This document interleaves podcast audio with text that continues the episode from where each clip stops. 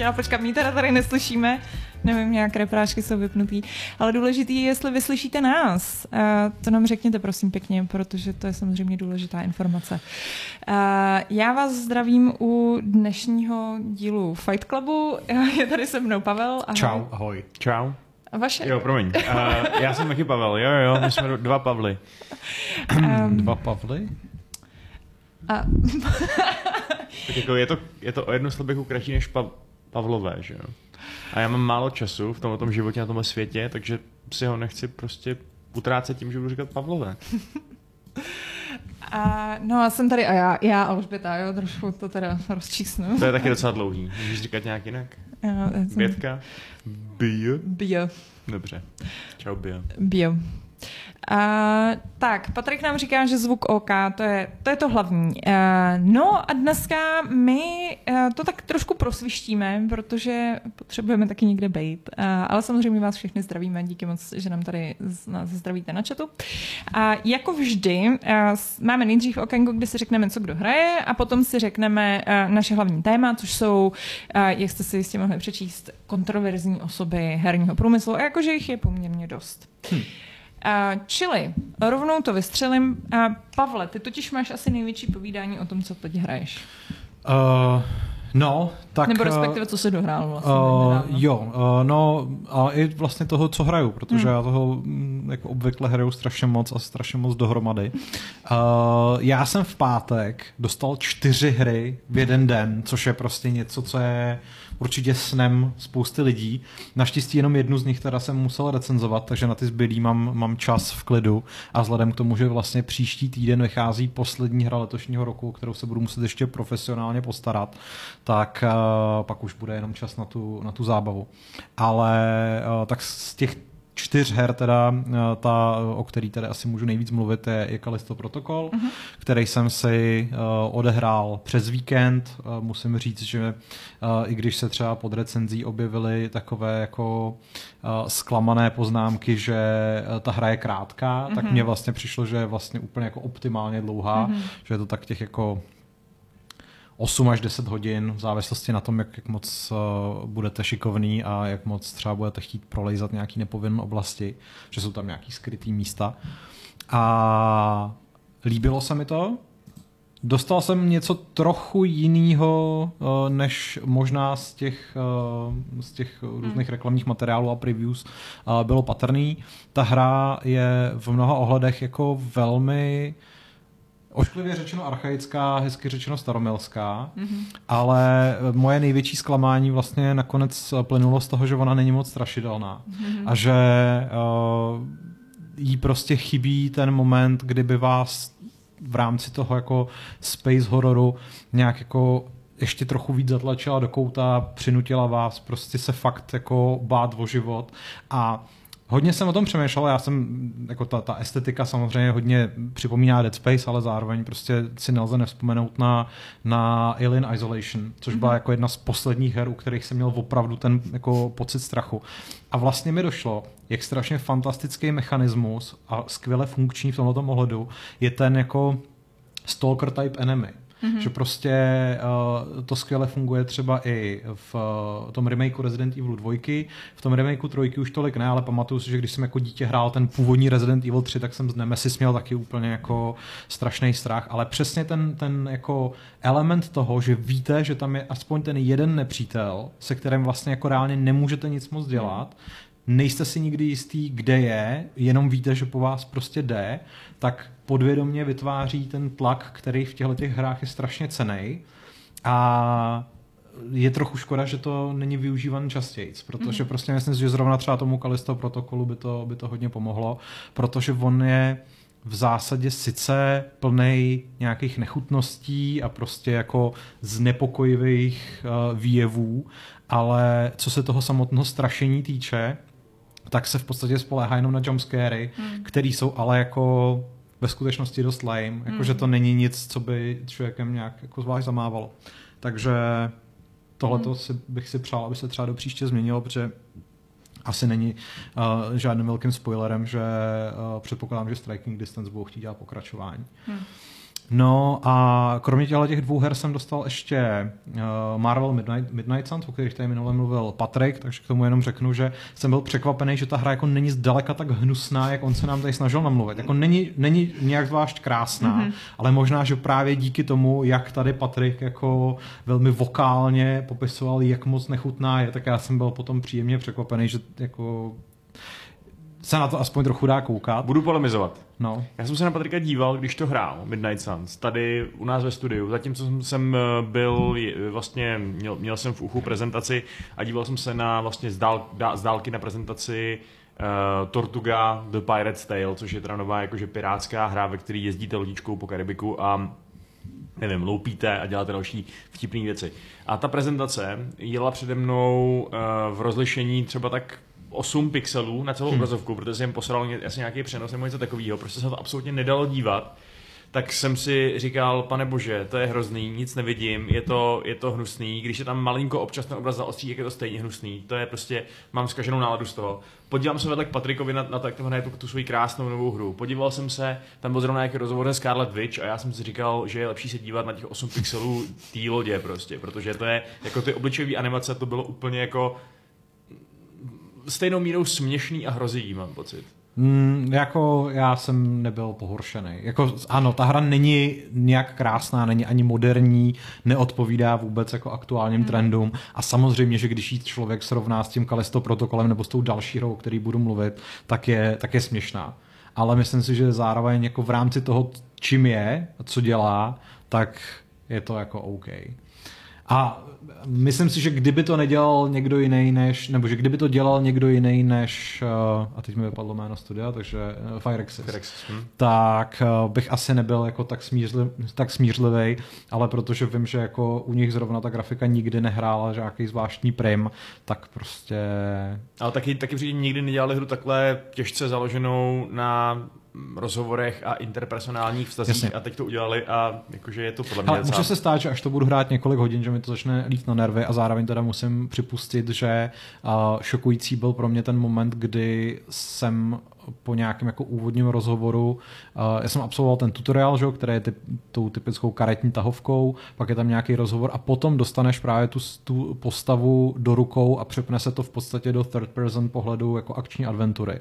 A v tu chvíli jsem si říkal, OK, tak, tak tohle to není úplně jako fajn, protože ta postava se tak jako divně plomcá a to, ale já pořád věřím tomu, že tady u toho vyhraje ta hratelnost a ten, ten tahový eh, systém a to, že můžu s Wolverinem chodit do knižního klubu, takže to je, to prostě, je to je, to je něco, co chci dělat. No a ta třetí hra, kterou jsem uh, si vyzkoušel, jsou nový Need for Speed Unbound, který mě uh, strašně překvapily, protože když jsem viděl ty úvodní trailery, tak mi trvalo docela dlouho, než jsem se jako smířil s těma vizuálníma efektama, které jsou jako velmi kontrastní vůči té realistické grafice, kterou ta hra má.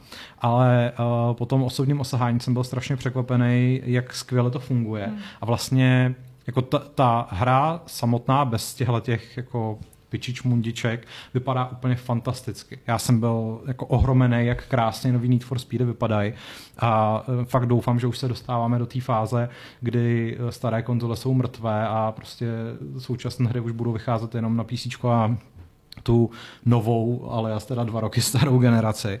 Ale vlastně jediný, co bych tomu vytknul, je, že mi přijde, že ty, a třeba Patrik se mnou nesouhlasí a zaregistroval jsem, že i spousta dalších lidí na to má jiný názor, ale v té hře jsou kromě těch jako barevných efektů uh, jsou animované i postavy. Jsou prostě jako uh, kreslený a mně by to vůbec nevadilo, Myslím si, že by to do stylu té hry jako skvěle fungovalo, kdyby ale ty postavy byly jako animovan hezky. A mně prostě přijde, že jsou hnusný a že mi vadí ne to, že jsou jako kreslený a že teda kontrastují s tím realistickým prostředím, ale že prostě nejsou udělan dobře. A já jsem zase nehrál jsem to nějak dlouho, ale prostě tohle to člověk identifikuje na první pohled, že? A říkal jsem si, že kdyby ta estetika víc připomínala třeba artworky, eh, který známe z her od Rockstaru, jak mají prostě jaký hmm. ty jako hezky stylizované postavy, ať už je to prostě GTAčko nebo Red Dead, tak by to bylo mnohem lepší. Protože na to, jak extrémně detailní a fakt krásně prokreslená je ta realistická grafika, tak tyhle ty postavy jsou jak kdyby byly jako nějaký jako zastaralý prostě low poly hry A já chápu, že to je umělecký záměr, ale nemyslím si, že, že to klaplo tak, jak bych si přál, aby to klaplo. Hmm. Takže to je jako ta, ta třetí hra a ta poslední Inscription na Switch, protože to je ten jeden velký indie hit, který mi do teďka chyběl a hmm. vlastně minulý týden se konečně dostal na Switch, což je moje indie platforma, takže, takže teď budu hrát i Inscription na Switch. Takže mám jako na vánoční prázdniny jako my, my, my, my work cut out for me. No Vašku, ty jsi nám, ty jsi nám konečně přines uh, Viktorku recenzi, to si lidi mohli přečíst včera, jestli se nepletu. Je to tak, no. Už je u nás na webu, uh, dal jsem tomu rokat osmičku a uh, jako je to, je to prostě strašně specifická hra. To je, jako je, je hrozně obtížný to tady někomu doporučovat nebo nedoporučovat. Záleží na tom, jak moc máte rádi tu historickou epochu toho 19. století, záleží, jak moc máte uh, v zásobě trpělivost, protože ta hra vás velmi pravděpodobně několikrát hodně nasere, mm. uh, takže musíte prostě být schopni toho bouncnutí back k tomu, abyste mm. to znova zkusili. A, ale jako jo, no, ve finále jsem vlastně byl skoro až smutný, když jsem si uvědomil, že už teda ta recenze je hotová a že už vlastně nemám tu záminku si k tomu zase sednout a zase tam zkoušet nějaký další národ a zase prostě se nechat znova pojebat nějakým radikálem nebo něčím takovým, takže uh, to je vlastně pro mě docela dobrý indikátor, že ten čas s tím byl dobře strávený. Byť teda samozřejmě je to hra od Paradoxu, je na ní opět vidět, že by potřebovala tak 8 obsahových DLCček, aby byla tam, kde by si to ty asi představovali. Prostě jako, uh, je to zase prostě takový jako trošku ta hra za ty jednotlivé národy umí být trochu generická. Přesně jako když jste, třeba jestli jste někdy hráli Hearts of Iron 4, uh, vy, kdo se na nás díváte, nás posloucháte, tak asi úplně říkáte, co myslím. Že vlastně jste mohli hrát za kohokoliv, ale bylo to hodně podobný pocit z toho hraní za kohokoliv. Jo? Ačkoliv eh, prostě dneska Hearts of Iron 4 jsou tak narvaný DLCčkama, že zahrát si za Británii bude úplně jiný zážitek, než zahrát si třeba za Itálii. Tady je to prostě takový, že OK, američani jsou trošku jiný typ výzvy než třeba Rusko, ale ve finále je to prostě 20%, který se liší a 80% je stejných, ačkoliv by to mělo být podle mě spíš třeba 50 na 50. Uh, eh, což právě přijde s tím, když přijdou jako nějaký další flavory, další jako specifické rozhodnutí a takhle. Takže uh, doufám, že jako ten launch byl země docela dobrý, země to prodalo docela slušný čísla, takže doufám, že budu motivovaný tam něco dál přidávat a já se docela na to těším právě, až, až to mi to přidá, já to budu zkoušet. No. Hmm. Ale, ale musím říct, že teda jsem si udělal radost eh, tím, že jsem si za odměnu po Viktorce konečně dohrál kampaň CODčka. Hmm. Modern Warfare. A jako je to docela, fakt to hodně bavilo, teda musím říct, ta kampaň. Byť je úplně jako nějaký rozhodnutí, tam jsou, jsou prostě to udělá nějaký blázen, prostě jako uh, nejhorší ze všeho, úplně nejhorší, teď teda trochu spoiler, hmm. ale uh, ta úplně poslední mise. Jo, ta úplně poslední mise, konkrétní úplně poslední jo. část, kde lovíš týpka v mrakodrapu a ta hra prostě se z ničeho nic stane ty vole divným crafting survivalem, který... Což ale ona už jednou předtím uděláš, jo? ale tady je to úplně absurdní. Tady přesně. je to přesně jako v tom finále, v tom hmm. finále, kdy to prostě jako hraješ si tam, to bych radši, to bych už radši, kdyby zopakovala tu úplně šílenou bláznivinu, kterou byla taková ta honíčka s tím konvojem, kde skáčeš z jeepu na tank, vyhodíš týpka z tanku, jedeš tankem, vystřelíš, skočíš prostě na, Nejlepší na transporter. Jako samozřejmě je to je to debilní, ale je to, je to Call of Duty prostě. Jako, je, to, je, to je ten druhý problém, který s tím mám. Kromě toho pacingu, který byl úplně totálně off pro mě v té poslední misi, tak je to ten, ten druhý problém, kdy uh, já jsem na té hře fakt jako ocenil, že, že ve mně znova uměla vzbudit, nebo znova mě provedla takovými moment, momentama, který dokázala i ta první rebutovaná Modern Warfare, a to takovým tím fakt jako napínavým pocitem toho, že se musíš dát pozor, do koho střílíš, protože tam jsou civilisti, hmm. že musíš prostě postupovat opatrně. Taková ta scéna, ve které jde soup hlavou dolů z mrakodrapu a střílí tam prostě ty teroristy, kteří mají u sebe rukojmí, to byla úplná pecka, to jsem ještě nezažil v žádné hře.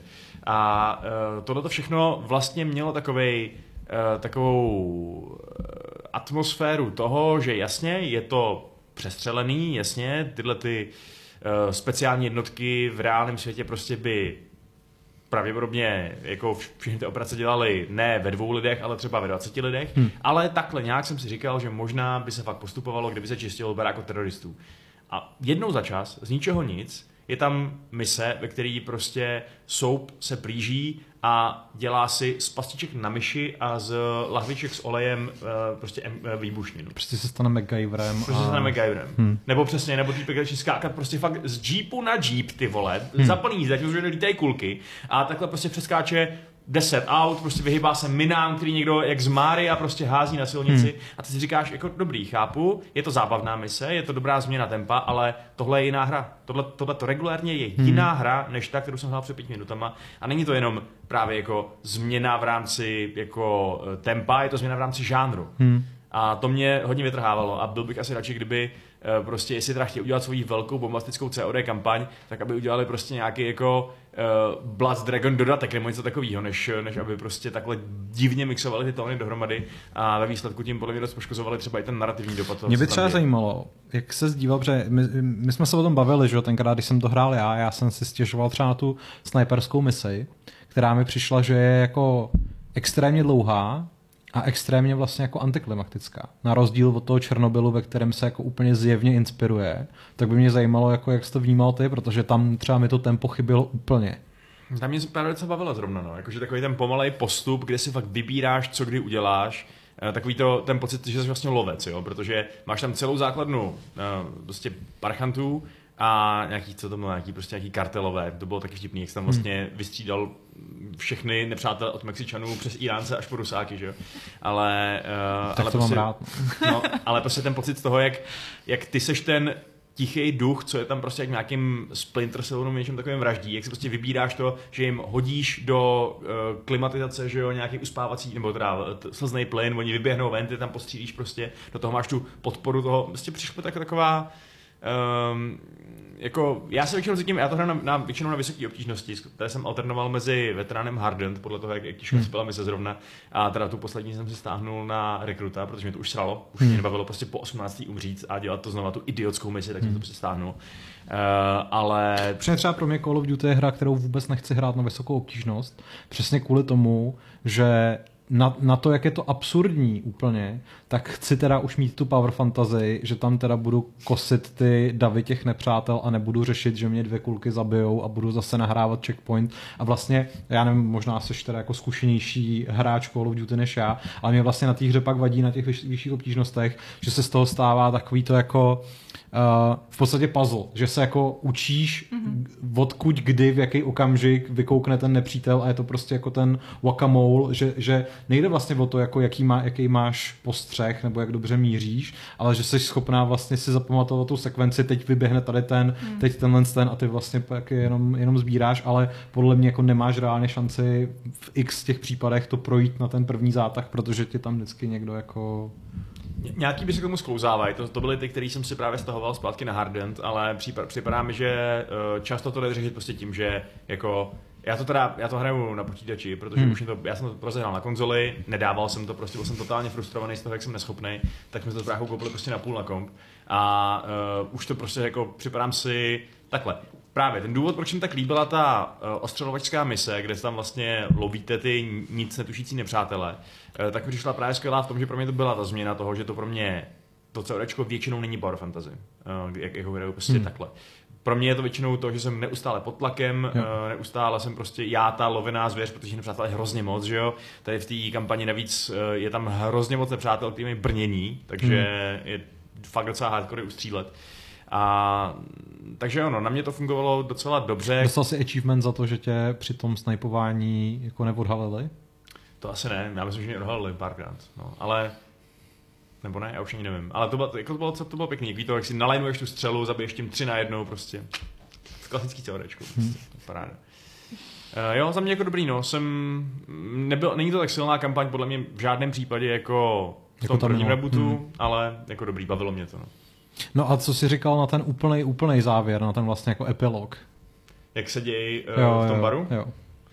No, přišlo mi hezký, jako já jsem si tím postavil vytvořil docela pozitivní vztah, já jsem se bál, koho mi zabijou. Takže uh, když jsem tam tak viděl ty, kteří teda zbyli, jak se tam popíjejí whisky a, a povídají si o tom, co bude příště, tak jsem cítil takový uh, jako warm fuzzy feeling, tak...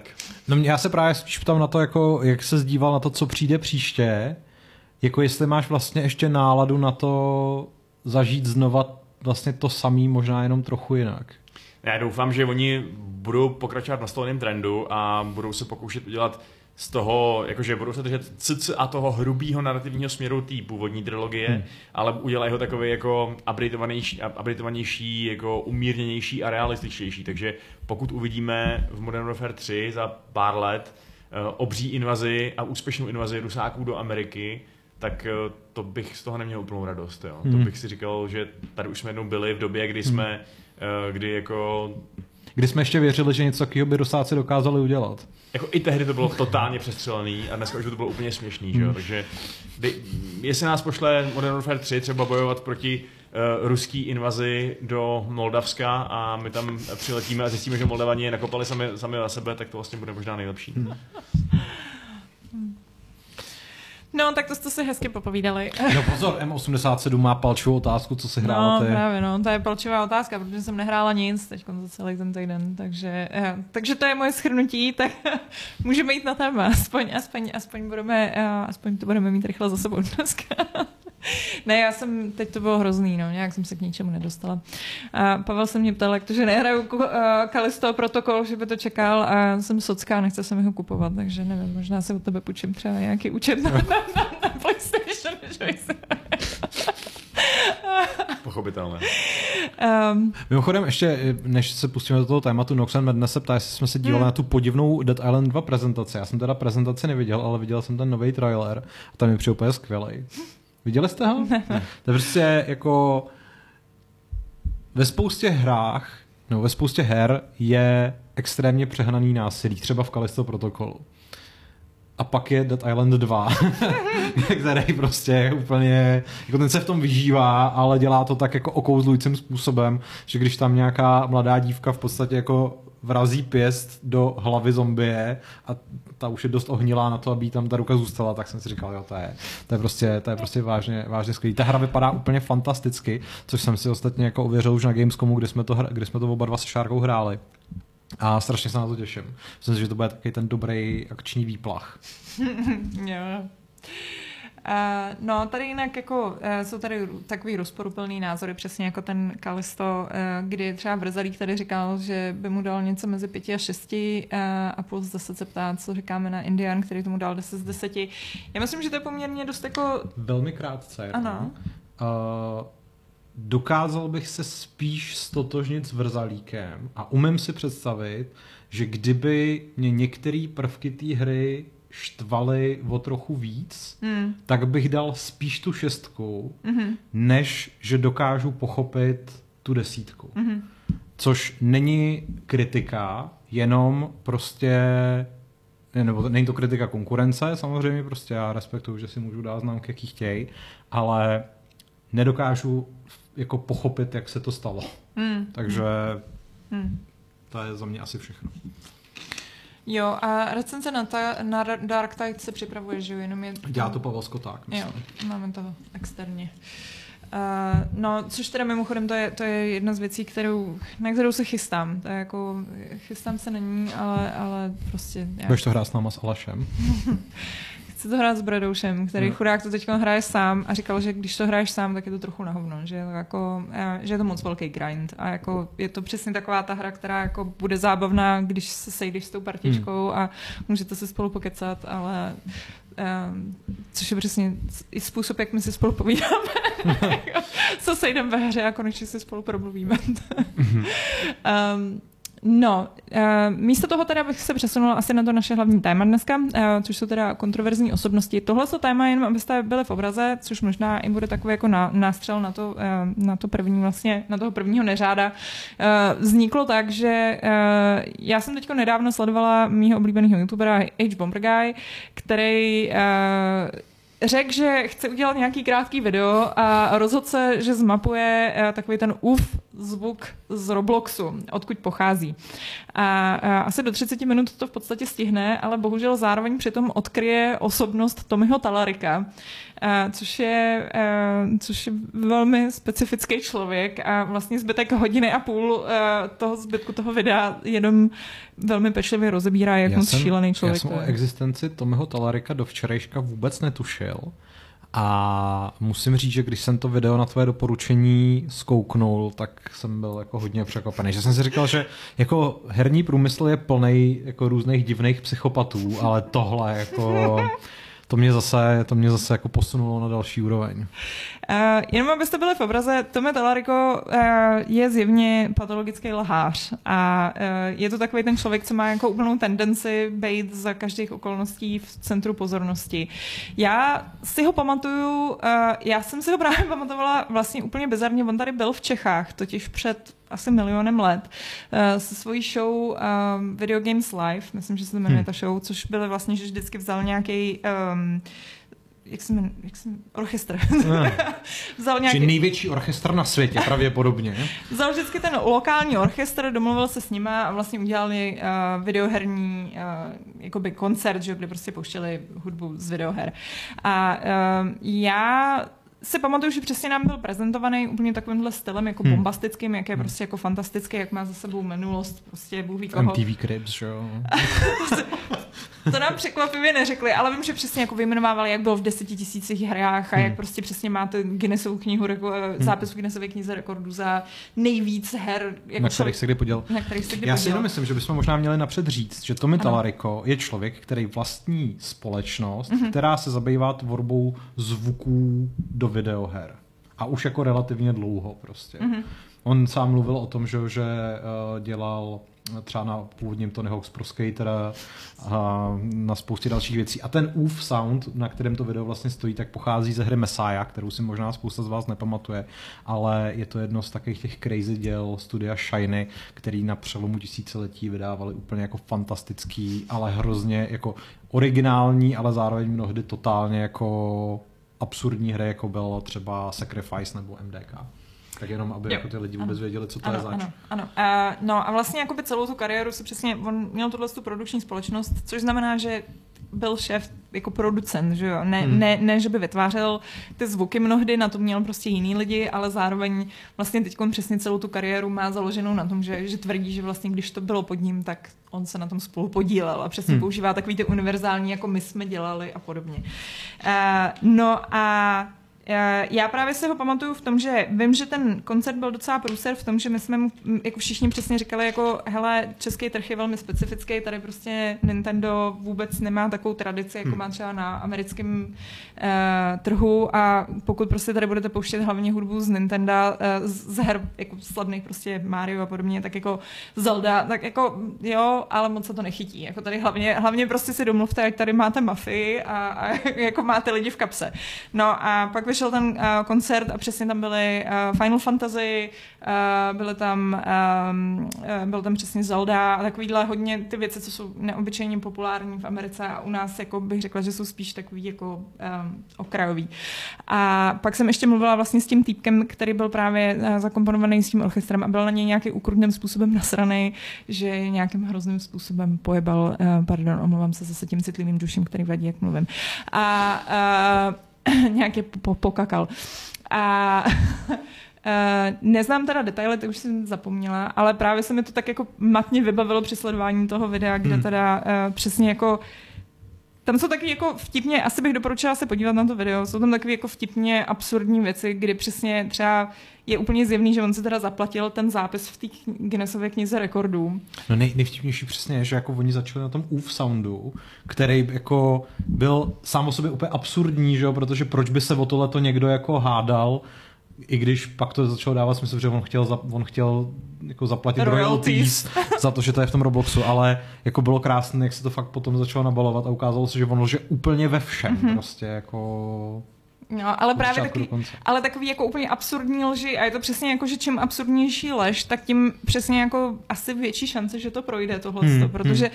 přesně typu jako s tím zápisama eh, v Guinnessově knize rekordů, tak jako se mu neustále jako navyšují ty množství prostě eh, her, na kterých se podílel, že on tvrdil, že dělal asi na 350 hrách. A přesně, a pak vlastně, ale když se i jako člověk podívá na tu stránku, kde to má vypsaný, tak kde se mu dublujou ty, ty tituly, že prostě jako každá kon, konzolová verze se počítá jako jednotlivý titul. A tak vlastně furt to nedává furt to dohromady nedává. ani, ani Hlavně prostě... se pak ukázal, nebo je dobrý jaký říct, že vlastně z toho videa vyplývá, že Guinnessova kniha rekordů vůbec nic neznamená, že, že to není žádná instituce, která by jako skutečně sledovala lidské snažení a jako pečlivě zapisovala ty rekordy, ale že to je v podstatě normálně jako komerční firma, která má dokonce oddělení, které vám pomůže udělat rekord. Jako, jako přesně vybrat vlastně tu formulaci tak, aby to no. sedělo jako na ten, na ten váš rekord. No. A e, je to, je to přesně, e, někdo tady v komentářích říká, že to je neuvěřitelná wormhole a myslím si, že hmm. přesně, protože tam jako s každou minutou vždycky jenom přijde jako nějaká nová lež, kterou on vlastně velmi jednoduchým googlem. Nakonec nebyl ani v těch MTV Cribs prostě. ano, přesně. Což má na svém webu uvedený jako MTV Cribs. No, takže to je, uh, to je taková osobnost a bohužel prostě není jediný, teda asi je jako jeden z mála takovýchhle, nebo ono se to potom jako těžko občas posuzuje, hmm. ale uh, z nějakého záhadného důvodu herní svět přitahuje velmi specifický lidi. a uh, prostě bullshittery a zlí lidi a uh, podivný existence, který... Uh, já mám trošku podezření, že to je možná tím, že třeba to je hrozný, teď budu teda, jako teď to je takový úplně, jako nasadím si svůj psychologický čepeček. a prostě taková ta představa, že prostě to jsou takový ty nedocenovaný lidi, kteří jako najednou se dostanou do toho jako světla té pozornosti a nejsou schopní to vlastně se s tím vyrovnat a pak se z nich stávají prostě typu třeba noč který uh, nám připravil Minecraft a uh, prodal ho za šílený miliardy a od té doby se z něj stal naprostý jako alt-right blázen, který mu je lepší se vyhejbat, protože nevím, jestli jste viděli jeho poslední tweety, ale to... No, ne, neviděl jsem jeho poslední tweety. No, je to jako, je prostě, jako hluboce propad do, do takových těch přesně jako těchto těch jako um, rovin. A on byl už takový jako divný už v té době a já mám pocit, že přesně od té doby potom, jak dostal ty peníze ještě enormní a vlastně tak jako trochu ztratil i ten cíl, protože vlastně jediný, co teď má, jsou ty prachy, ale jako nic moc jiného, tak um, Michal Krupička se ptá, jestli mluvím o komentujících na Games. Uh,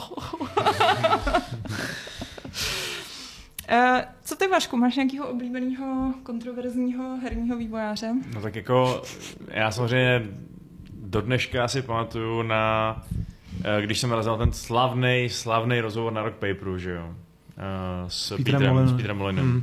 To prostě to byl, ten, to byl ten moment, kdy jsem si, uh, kdy jako, já nevím, já jsem tehdy možná začal víc přemýšlet nad tím, co to vlastně je ta dobrá herní žurnalistika, případně možná dobrá žurnalistika obecně a říkal jsem si, je tenhle ten rozhovor reálně dobrá novinařina, nebo je to prostě nějaký úplný prostě šílenství, co se tam děje v tom rozhovoru.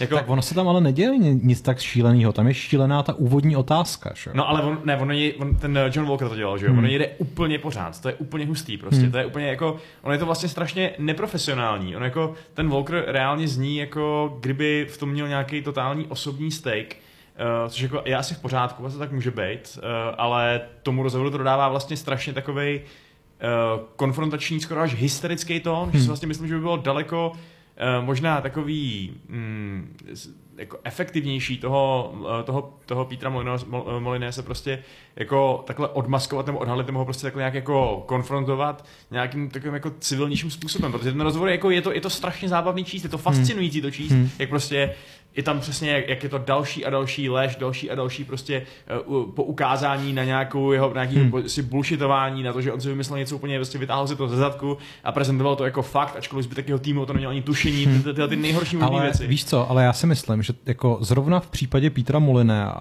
tohle už byl jako ten jediný způsob, jak to udělat. Protože za celou tu, v té době, já nevím, to je, jak, jak starý je ten rozhovor, to je tak jako 8 let, já myslím, že to Něco takového, no. Nějak, nějak tak to bude tak uh, prostě Peter Moliné samozřejmě má jako úžasný track record jako velmi vydařených her, ale skoro bych řekl, že kromě těch opravdu jako nejstarších, žádná z těch jeho her, i když třeba byly dobrý, tak nikdy nebyly takový, jak on slíbil prostě. Hmm. Ale zároveň on se podle mě nikdy přesně v průběhu těch let nedostal do takhle konfrontační situace, aby skutečně jako ne, aby, aby se s ním někdo jako nepovídal, ale aby ho někdo dotlačil ke zdi a prostě ho přiměl říct, ano, občas říkám věci, které nejsou pravda, jako nebo o kterých nevím, že je budu schopný splnit. Ale Já jako jsem tady jenom chtěl říct, já jsem před časem napsal komentář o tom, že herní průmysl je jako předvídatelná nuda. A když jsem ho psal, tak jsem strašně často myslel právě na Petra Molinea, protože navzdory tomu, že to je prostě lhář a slibotechna a kecal, tak mě vlastně Peter Moliné v tom herním průmyslu strašně chybí, nebo mi chybí lidi, jako je on, protože i když on možná jako spoustukrát nedodal, tak možná na těch jeho snech pak vyrostly jako jiný věci, který jako ten někdo další fakt dotáhnul. A to je, to je podle mě ten jeho jako hlavní vklad, kromě teda toho, že v podstatě vymyslel božský žánr, že jo, a, a, a hry od Bullfrogu z 90. jsou prostě jako fantastický. To by ne? prostě, tak, takovýhle lidi by to chtělo mít pro ně nějakou pozici, Jakože Idea maker být, prostě. Přesně, no, nějakého no. vizionáře, no. ale potom mít nějakého jiného člověka, co bude skutečně jako vedoucí toho týmu no. a bude se starat o to, aby aby byl dokončený někdy nějaký produkt, který má hlavu a patu, že?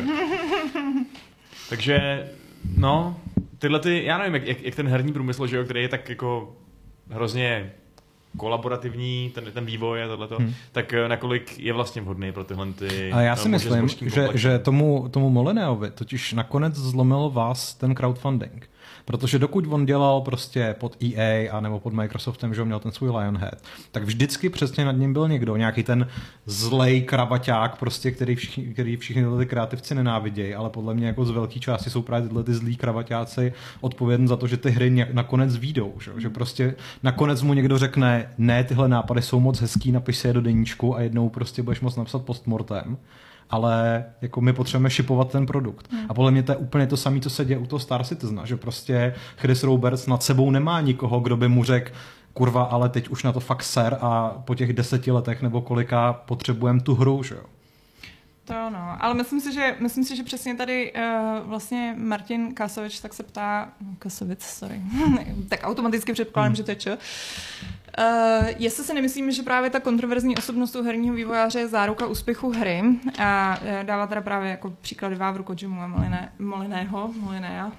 Um, já si právě myslím, že s tím jako souvisím tro, hmm. trochu to, co ty říkáš, že uh, já se bojím, že vlastně jako spousta těle těch lidí, kteří přesně jako takhle přijdou a jenom jako vlastně tahají z prdele nějaký nápady a třeba, že ten Moliné fakt jako jel způsobem, hmm. ten, ten jeho vývoj fungoval, takže přesně on jako šel na, na nějakou press conference, tam prostě vybil svý nápady a všichni v tom studiu koukali co vlastně to, jako no, on tam říká, aby věděli, co teda vlastně jako mají dělat do budoucna. Hmm. A, a to si myslím, že je i taková ta nevýhoda vlastně toho herního vývoje, že přesně je to kolaborativní práce jako stovek a stovek lidí.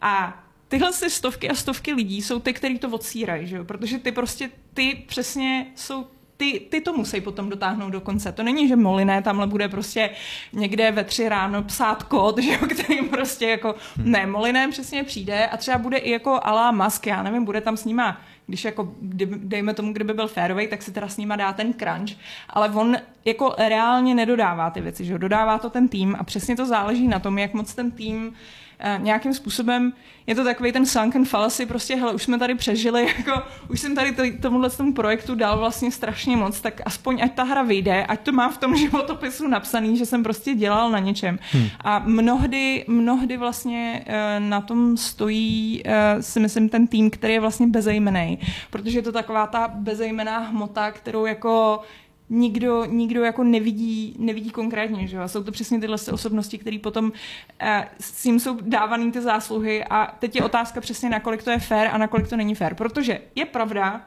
že jako je super, když prostě někdo má dobrý vize.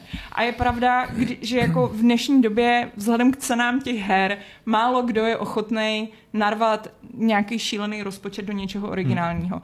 A ale, ale přesně jako nevím, jako já, já doufám v to, že prostě jednou bude nějaká budoucnost, kdy jako není, není přesně podstatný to, aby si byl úplný magor a zároveň by si byl prostě schopný dodat jako dobrou hru. A ne, tak jako v té herní branži je spousta lidí, kteří prostě dodali jako výjimečné hry a nejsou magoři, že jo? Třeba jako uh, v tom uh, case in point je Warren Spector, což je podle mě fakt jako úplně etalon toho, co jsem teďka řekl, to je takový jako příjemný, sympatický starší pán, který jako vytvořil za mě jako jednu z no, jako 100% z top 10 a možná jako pro mě z top 5 nejlepších her všech dob, Deus Ex a předtím Tifa a tak dále.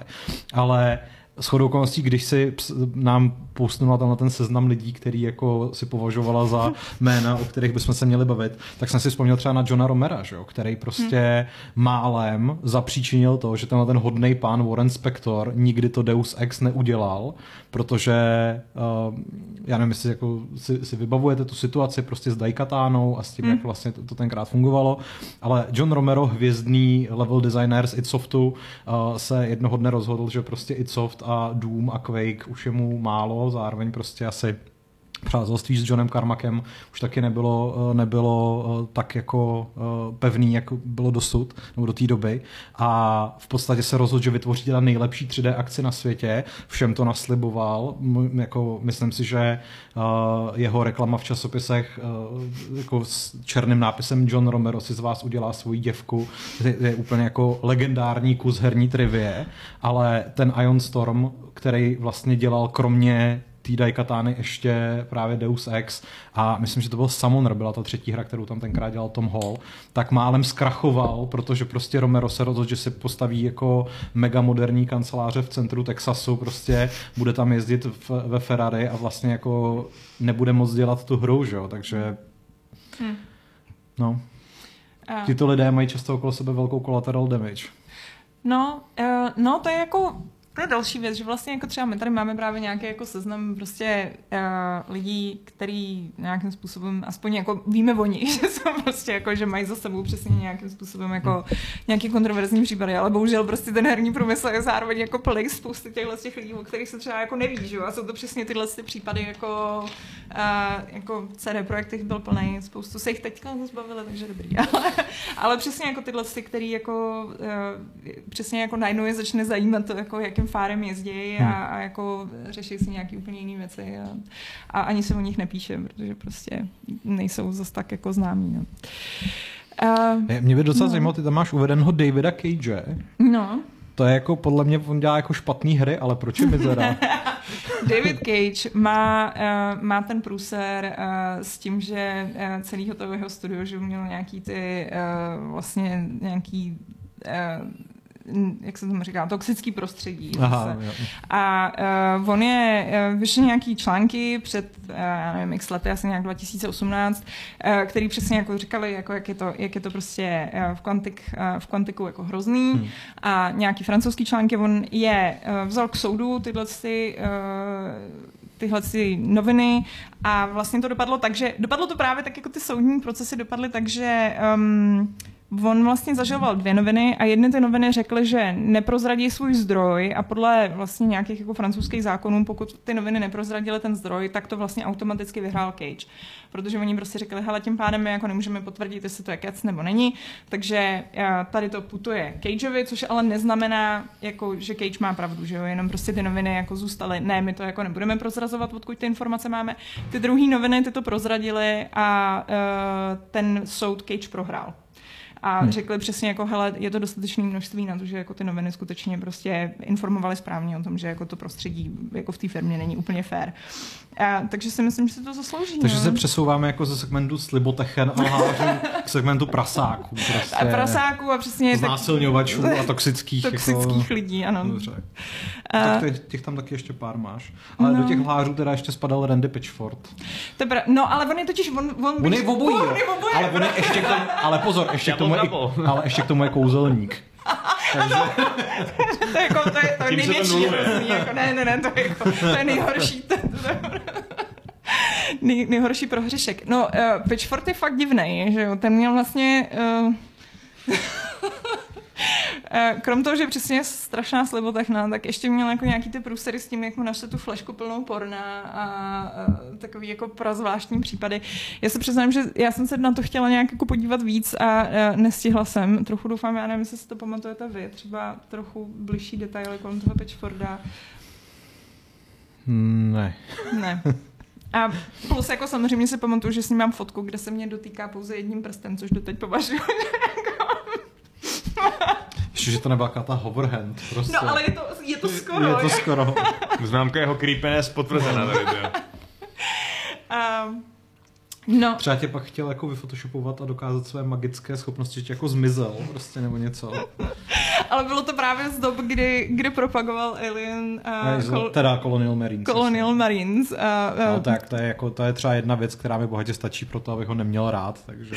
Přesně, já, já jsem jako vlastně za tu fotku s ním hrozně ráda, protože mi přijde, že to je úplně takový jako kus, uh, kus herní historie, že z téhle z té doby mám fotku s Randy Pitchfordem. Je to jako mít fotku s Hitlerem, když byl ještě dítě. Je úplně to samý, ano.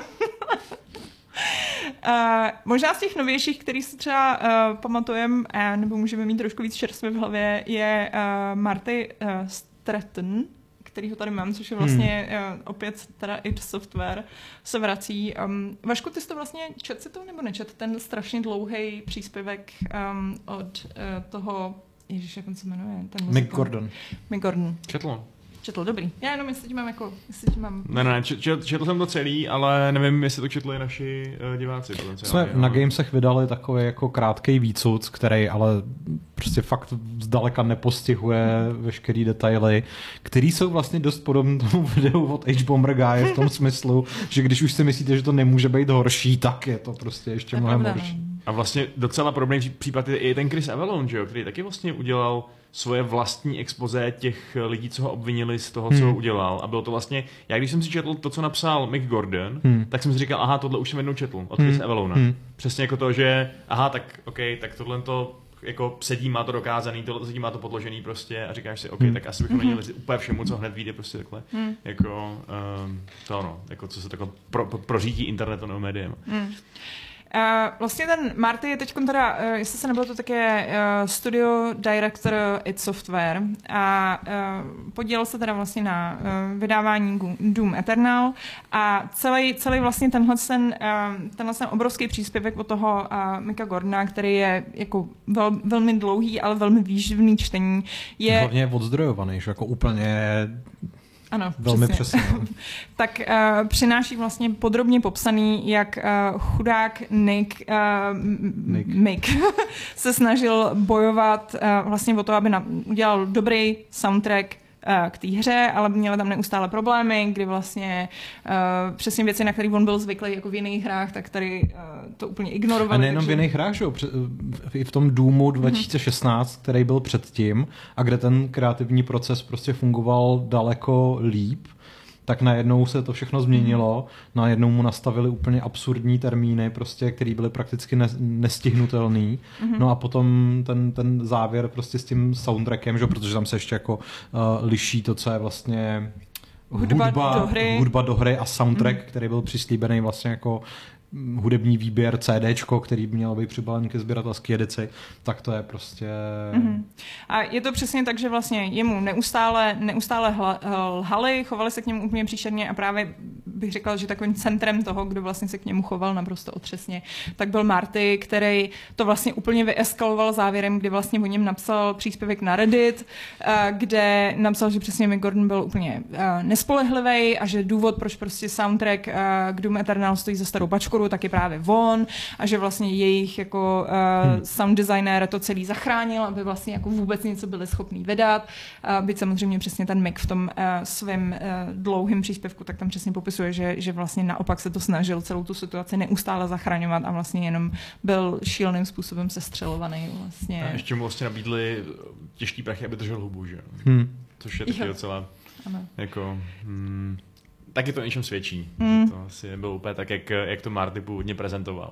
Jo, a vlastně potom se že k tomu Bethesda, nebo respektive Zenimax se k tomu nějak vyjádřil úplně jako k tomu tomu obrovskému příspěvku něco, jako že teda stále stojí vlastně za tím Za, za Martinem. Martin. Ale jako nic jiného vlastně k tomu neřekli, že jo, jenom tak jako, jako jsou Nevím, to jestli- všechno lži a nazdar. Nevím, že jestli interně prostě se tam teďka nějak řeší. Já jsem trochu tě, jako doufal, že třeba uh, po akvizici Zenimaxu se do toho uh, pustí nebo nějakým způsobem za, zapojí internetový good guy Phil Spencer, že jo. Ale Uh, no, uh, ale no. to je, je to otázka, no. Ale jako ten příběh je prostě úplně šílený.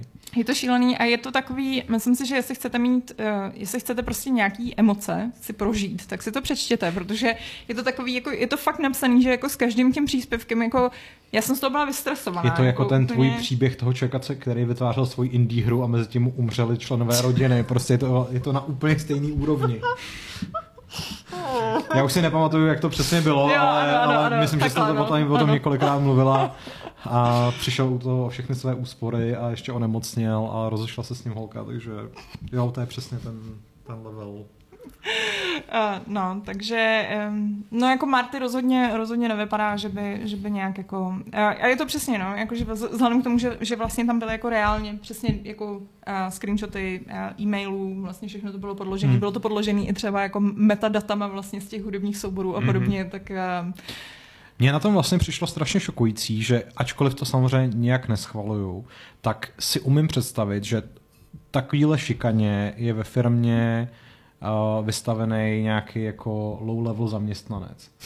Ale že se tohle to stane prostě hudebnímu Hmm. skladateli, který navíc má za sebou ten mega úspěšný předchozí díl, kde ty lidi prostě ten soundtrack úplně žrali, že jo, stala se z něj totální ikona, tak Ale já je to- právě, jako na mě to přesně působí, že to je ten důvod. Jako na mě to Aha. přesně působilo, jako, že to je nějaký podivný ego trip, kde Aha. prostě jako najednou jako je ten problém, že prostě on je ta ikona a, a prostě jako v tom id Software tady Marty to jako absolutně není schopný vydechat, že prostě vlastně někdo, kdo není ani jako zaměstnanec id Software, Hmm. je vlastně jakoby někdo, kdo je kdo je tváří té hry vlastně. ano, no, ano, jasně. přesně. A jako, protože spousta těch věcí, které vlastně jsou popisované v tom článku, tak mi přijde, že, uh, že jsou úplně absurdní a přesně jsou to jenom jako házený klacky pod nohy jenom z důvodu, aby byly tam klacky pod nohy Jo, a no. nic jiného. Ne? Jo, no, to fakt nemá žádný jako biznisový význam nebo něco takového často, nebo aspoň nevidím, jaký by mohlo mít, no, takže uh, souhlasím. A je to přesně to, co říkáš, mi dává jediný smysl, mm, protože když seš, když, když prostě seš nějaký takový trošku abusive šéf a chceš někoho šikanovat, tak jak si, proč si pro pro boha vybereš tu jednu další výraznou osobnost, která se té hře věnuje a která má prostě svůj vlastní fanouškovský following, že jo, a Mně, mně přijde úplně absurdní, že na téhle úrovni jednání jdeš na Reddit a napíšeš jako hate post v podstatě.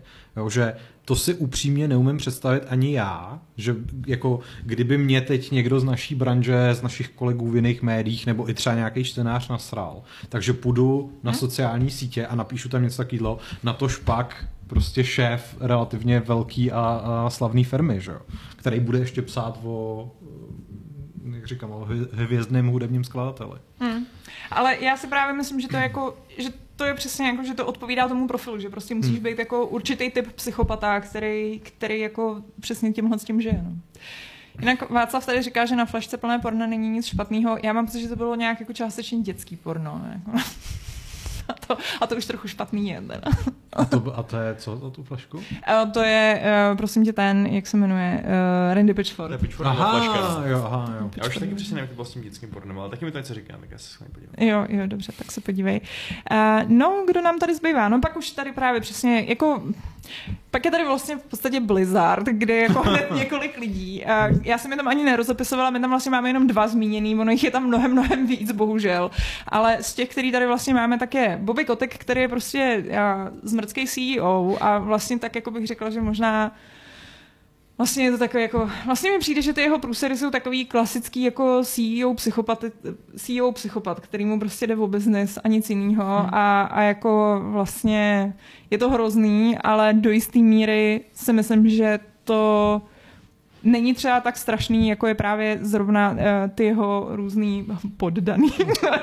No jasně, no, tak protože u něj eh, je to, to um, jak, to, jak, to, jak to říct, uh, v podstatě jako společensky tolerované uh, psychopatické Mhm. mm-hmm. zaměření na, na výsledek. Mm-hmm. Že? jo? A to, že on vlastně jako je ten korporátní kapitalista, Mm. mm. který jako potírá odbory ve své firmě a, a tak dále, to prostě ještě neznamená, že tam nemá Alex Afrasiabiho, který který. Uh, to je vlastně, uh, tenhle ten týpek tak se stal tváří toho největšího průseru, vlastně, který, který Blizzard měl Hmm. uh, a uh, byl mimo jiný právě přesně vlastně měl, byl známý tím, že má tu svoji jako uh, Cosby Suite, kam se zve holky a uh, vlastně se to o něm jako vědělo, že, že je prostě úplně ultra chlívák a, a trvalo vlastně poměrně dlouho, než, než teda se ho konečně zbavili. No.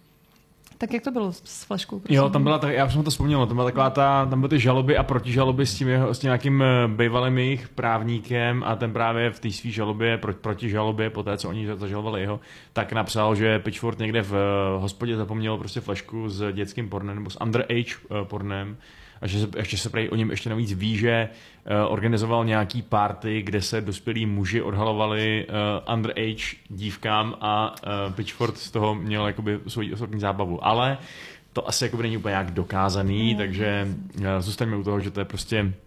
Tam někdo psal právě tweet, jakože uh, lhář, uh, ano, podvodník, ano, uh, perverzák, nevím, takže Možná. možná právě, takže u toho možná můžeme zůstat, no možná to stačí. Dobře. Uh, no a to možná teda vlastně je docela takový hezký oslý můstek k tomu Chrisovi uh, Evelonovi, který teda uh, tady už z toho nakousli, ale tak možná by si zasloužil i jako bližší vysvětlení, jak to teda s ním je nebo není. Já si nepamatuju tu časovou posloupnost, ale vím, že v, v létě 2020, eh, myslím, že to bylo někdy v červnu nebo v červenci, No. tak prostě explodovala zpráva, že Chris Avalon je zjevně něco podobného jako Alex Afrasiaby a zneužívá svoji um, pozice nebo svoji jako stardom, případně možná i jako, já už totiž nevím, v jakém vztahu oni byli s tou, s tou slečnou, která Mhm. mm-hmm. jako na něj dělala ty obvinění, ale že v podstatě zneužívá svoji pozice k tomu, aby ji nějakým způsobem uh, mohl fyzicky um, otlapkávat. Jo, a on teda potom... A eh, opíjet a, jasně. a, a kde si co si. No, že prostě přesně, že no, ano, řekl jsem, myslím docela dobře. Uh, a on potom vydal před rokem právě, před rokem a půl, vydal právě post na Medium, mm-hmm. ve kterém bylo dlouhatánský, dnes si pamatuju, jak jsem to četl prostě hrozně dlouho, ve kterém právě jako říkal, že to celé je v podstatě jako, uh, že to vyvěrá z nějaký pomstychtivosti po rozchodu, která se vymkla kontrole zjevně i těm lidem, co to jakoby chtěli mm-hmm. uh, mu udělat a že to možná, jako, a že, no, jako je to takový, je to, je to komplikovaný příběh, ale jako těžko říct, to každopádně zažaloval, Hmm. hmm. uh, ten tehdy, když to vydal, takže to je 2021 červen nebo kdy červenec, takže eh, vlastně nevím, jak to teď momentálně je, ten, mm. ten jeho soudní spor, jestli to vůbec ví, možná, že ještě ne, že jo. To, tyhle Já si myslím, že to ještě nemá výsledek žádný, no. protože já jsem se shodou okolností dneska díval, on v, tom, v rámci toho svého zase blogpostu uh, sdílel i jako dokumenty k té žalobě, takže tam je vyloženě prostě zase nějaký důkazní materiál, který by ho měl uh, očišťovat, ale asi to bude trvat. No. A zároveň prostě ono je mm, smutná pravda, že, že i když jako teoreticky třeba se zjistí, že to tak úplně nebylo, tak ta damage is done, že? protože on je prostě teďka na, Hmm. na blacklistu a Hm, je to tak? No. Jo, koukám, že teď v listopadu, uh, nebo nedávno nějak uh, udě, mm, má jakoby udělal, nebo jak se tomu říká, kurňa, prostě zažaloval znova nějaký ty lidi, takže Jo. těžko říct. Uh, no, uh, Nox and Madness, tak jenom tady připomínám přesně uh, tu tahanici kolem uh, Disco Elysium, tam je to taky zajímavý, ale uh, je pravda, že teda uh, ty tady na tom seznamu nemáme, ale je to tam komplikovaný a uh, přesně Uh, vypadá to, že tam jsou taky nějaký jako uh, pěkný, jak to tady máme, kontroverzní osobnosti, ale uh, je to ještě tak nějak, jako tam, se to, ta, tam to zraje teprve, jako tam ještě bych řekla, že je to taky v nějakém procesu. No. Uh, no jinak, český trh je taky plný některých uh, kontroverzních osobností, ale já bych do toho českého trhu nezatahovala. takový jako, stejně všichni víme, takže jako já bych, já bych jako tohle to možná vynechala a stejně um, Jo, tady, že bychom měli zapálený. Ne, my nepálíme tady svíčky, protože máme tady drahý vybavení. A uh, stejně už nám ubíhá čas a my jsme se dneska domluvili, že bychom teda končili uh, v pět, takže já to možná, já to možná už utnu. Uh, samozřejmě je to hrozný, že v herním průmyslu jsou mizerové, ale... Paní eh, Esterko, proč jsou na sebe lidé v herním průmyslu tak zlí? Já doufám, uh, já doufám, že prostě to není... Uh, já doufám, že prostě to, že to je takový jako vymírající druh. Já si myslím, že spousta těchto z těch existencí, které jsme tady měli, tak jsou takové existence, které mají přesně jako spíš tak jako vyvřívají někde z té minulosti. A uh, hrozně ráda bych doufala v to, že třeba ta budoucnost bude jako plná pozitivnějších lidí, jako třeba Disco Elysium, že to dokazuje, že, to je skvělé. Budoucnost je skvělá. Eh, Mimochodem, eh, znáte Bena Brouda, který udělal teď ten, že předtím udělal Hearthstone, teď dělal Marvel Snap. Marvel Snap. Hm. Já nevím, jestli se koukáte na některý to videa Marvel Snapu, ale Ne. on je on je jako, on je takový ten jako americky psychopatický, že jako na tebe hrozně křičí tím To optimismem. I'm jo. so excited! Tak to přesně, a je to úplně jako, a přestaň na mě řvát. A uh, ten, kdyby se, ten na mě působí stylem, že jako kdyby něco prosáklo, že přesně jako... Že tomu budeš věřit. Tak tomu budu věřit hned, protože přesně tyhle ty jako extrémně pozitivní lidi na mě vždycky působí. Mě třeba jako... překvapuje, že jako třeba, že Cliffy B nemá žádný takovýhle skandál, protože ten na mě působí jako... No to je Píčus, on je totiž, ale právě jako, ale zase na druhou stranu on si myslím, že je dost otevřený v tom, že je Píčus, že jako... Ne, ne, jako jasně, je, je jako píčus, ale že bych čekal, že tam ještě bude jako ten další Jo, ten, layer, ten, jako nej, ten, jako, ten, no. Jasně, no, to je pravda. No, uvidíme, eh, teď napsal nějakou uh, svoji uh, spověď. Jo, jo, jo, vlastně no. Takže já, jsem, já, jsem, já ho sleduju na, na sociálních sítích a dával tam některé ukázky a úplně mě rozesmávalo, jak jako mizerně špatný to je, takže doufám, že doufám, že jsem najal někde mezi tím někoho, kdo, nějakého dobrýho editora, který mu to trošku uhladil. Já doufám, že ne právě. Že to, jako, že to bude to že to syrový bude to prostě. přesně. Uh, fajn, tak uh, já nám tady teda přečtu, uh, děkujeme moc krát M87, uh, Čučorětkové Ťavě a Václavovi za to, že nám dneska přispěli a Vašku, ty máš určitě pravidlo, že jo? Mám, mám, mám. Loučíme se s váma a je to, je teda čas na... eh, Kolikátý pravidlo, Bytko? Třetí mi to. P- a- Počkej, no, to je víc. No, šestistý pátý? Je to možný? Nebylo to minule? Já mám taky pocit, že to bylo minulé, možná jsem to nepřepsala. Ups. Ale mám to i na tom, mám to i na... tak to by se, to by se Na tom ne, nepovedlo, nepovedlo zkazit. Jo. Tak eh, dejme tomu, že teda šestisté páté pravidlo klubu rváčů, eh, které zní Bětky se vždycky dotýkejte více prsty.